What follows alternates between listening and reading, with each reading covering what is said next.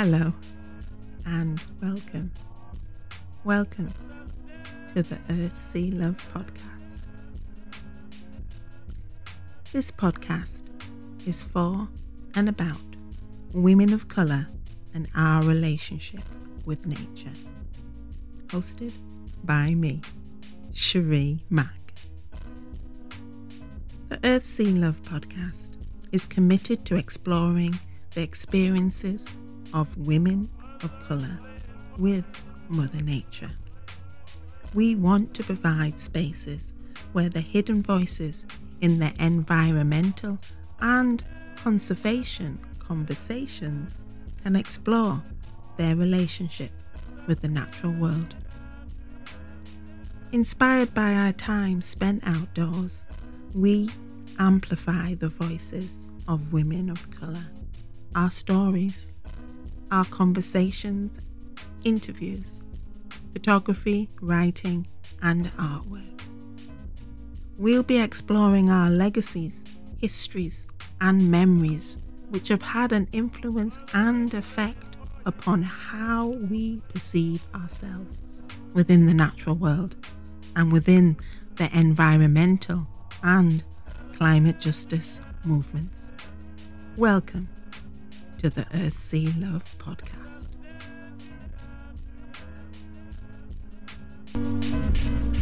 The Earth Sea Love podcast is a space for women, feminine, and non binary people who are black, indigenous, people of colour to explore their relationship with nature.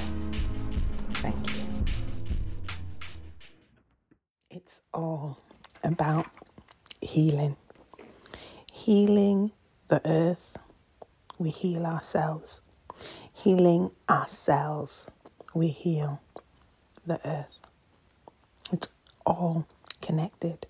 We are all connected. We heal ourselves, we heal each other, we heal the earth, we heal the planet. And to heal is just so big. It's like, where do you start? And that's what's been holding me back or paralyzing me in the past. It's like, where to start? And as I've said, that fear of not getting it right or failing or not doing it properly or not looking that I'm doing it properly, all that's been wound up into it. Or why the healing journey has been a stop, start, enterprise. And healing isn't linear. Um, so as I've said, it's a it's a lifelong practice and you do it over and over again. And it's like it's like that shed it's like that skin shedding.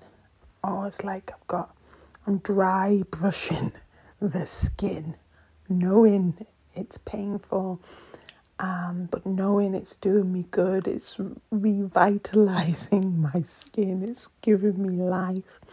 But it is, it's shedding away those layers of skin, peeling it back to getting closer or leaning into healing itself, that practice. And I've realized in these last couple of months that at the center of my healing, there has to be joy. I have to root my healing into joy because it's there that there is that freedom, that liberation, and the healing because it means I don't carry on passing on that trauma, mine and others, onto the next generation. If if I don't have joy, in this healing journey, then what is the point?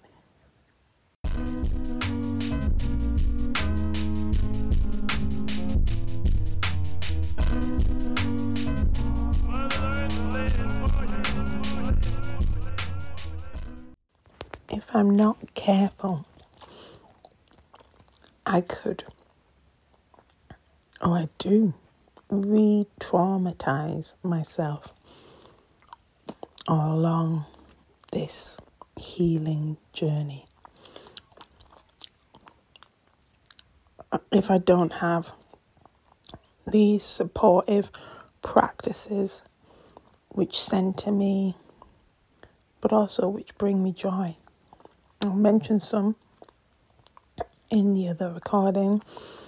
Um, but sometimes I can swim in a sea of shame when I remember with my mind past traumas, but then also when I embody those traumas. Um, and I know this is part of the journey, but this needs to be supported, needs to be rooted and brought back to joy. And that's, I move my body. I move my body. I dance it out. I dance out of the shadows of that shame. Oh, I'll get my trainers on and my two bras and I'll run. I'll run for the sheer sake of running. And that brings me joy running into the wind, splashing through the puddles. Um, it's the joy in the little things. I love my fresh filtered coffee in the morning. Or I like after that sea swim going to the local coffee shop and having coffee there and creating. You know, that's a gift, a little gift to me. And it's that moment of joy after the, the cold of the sea and my skin is raw. It's that rebirth. And it's it's about basking in that that that happiness, that joy.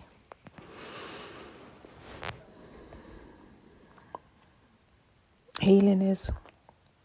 I do believe, I have to believe, I have to trust that healing is a pathway back to ourselves. And I trust I'm on the right path now.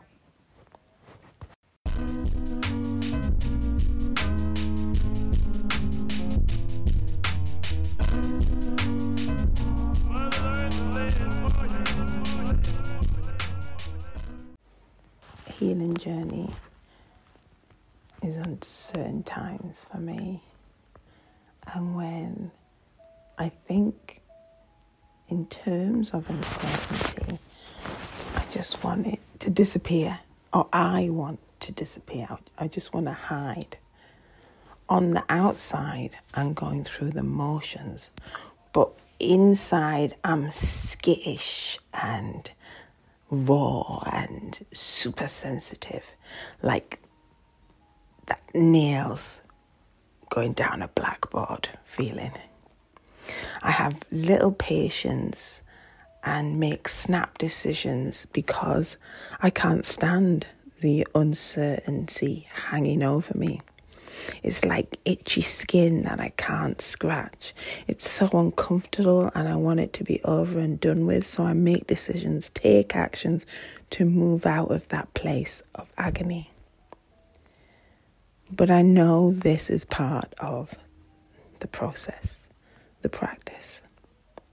And what I've found is what helps me, what anchors me during these times of uncertainty is my journaling practice, as I mentioned, returning to the page. But then also what recent recently that I've been leaning into is my breath.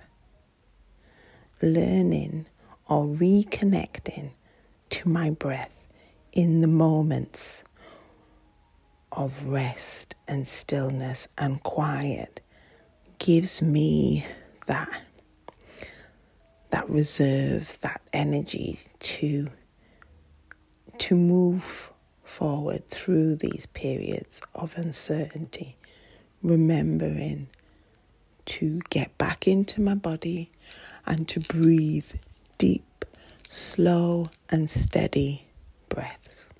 It's a simple thing. Um, but something that i forget. Just maintaining shallow breaths, just living on that shallow breath. And um, and what's been helping me this this year is um, I've gone back to Insight Timer, the app on my phone, and that's been helping me reconnect with my breath because I'm doing their um, building Healthy Habits Challenge 2023, which is 31 days of um, different ways of healing and becoming more healthy within mind, body, and soul. Um, so there's been, you know, a body scan, uh, meditation, there's been sound baths, there's been compassion offering myself self compassion. And, you know, they're only about, you know, 10 to 15 minutes, minutes each morning that I do it. And I find that it helps me to maneuver through my day, maneuver through uncertainty, and get get around or through or over or just to hold those moments of uncertainty.